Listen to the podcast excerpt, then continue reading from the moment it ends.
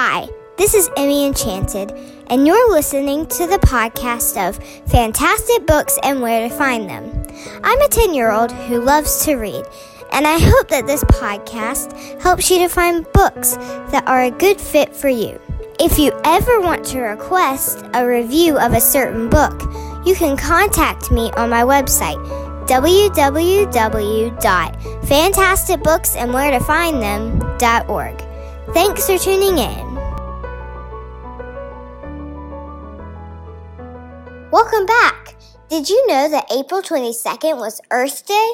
Well, in honor of Earth Day, my family picked up trash around our community. Some of it we recycled, but the rest we had to throw away. I hope that Isaiah, the main mouse in this book, wasn't in any of the garbage cans that we threw our trash into.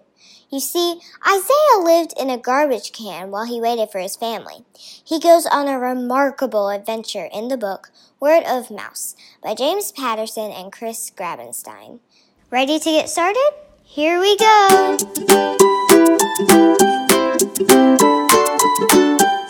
Do you like mice? If you do, then this book's just right for you. This book is all about mice. As I said, the main character is a mouse named Isaiah. He loses his family. This book is about his adventures when he goes to find his family. It all starts out when a crack was opened in the door in the house he lived in. He and his brothers and sisters scurried out through the crack in the door. He went in the opposite direction, and the owners of the house went and got the rest of the family. They caught every single mouse, except Isaiah, but he kept running because he knew they would catch up with him soon. You already know that Isaiah lived in garbage cans while he waited to make plans to find his family.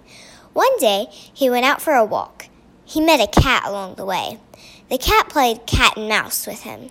Cat and mouse is a game where the cat bounces the mouse against a wall that's nearby. It bounces the mouse as many times as it wants, and then the cat eats the mouse. Except Isaiah ran away after the third time of cat and mouse.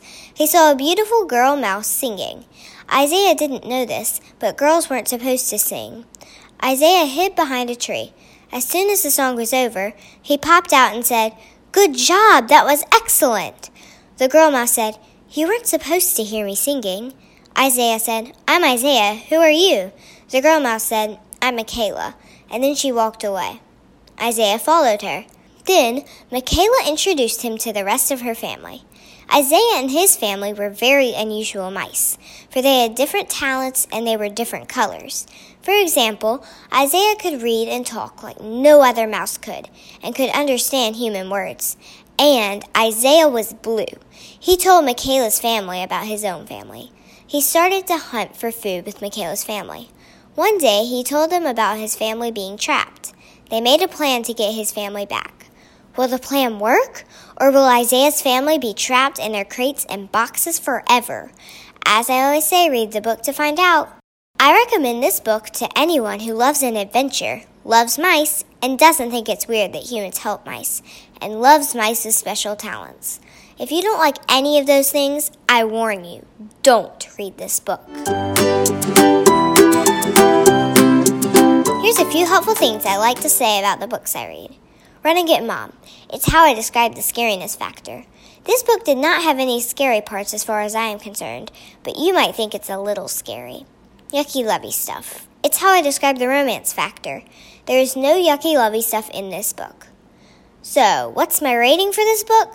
I give this book three wands. There was too much stuff happening at once. Sometimes that made it a little confusing. Thank you for listening to my podcast.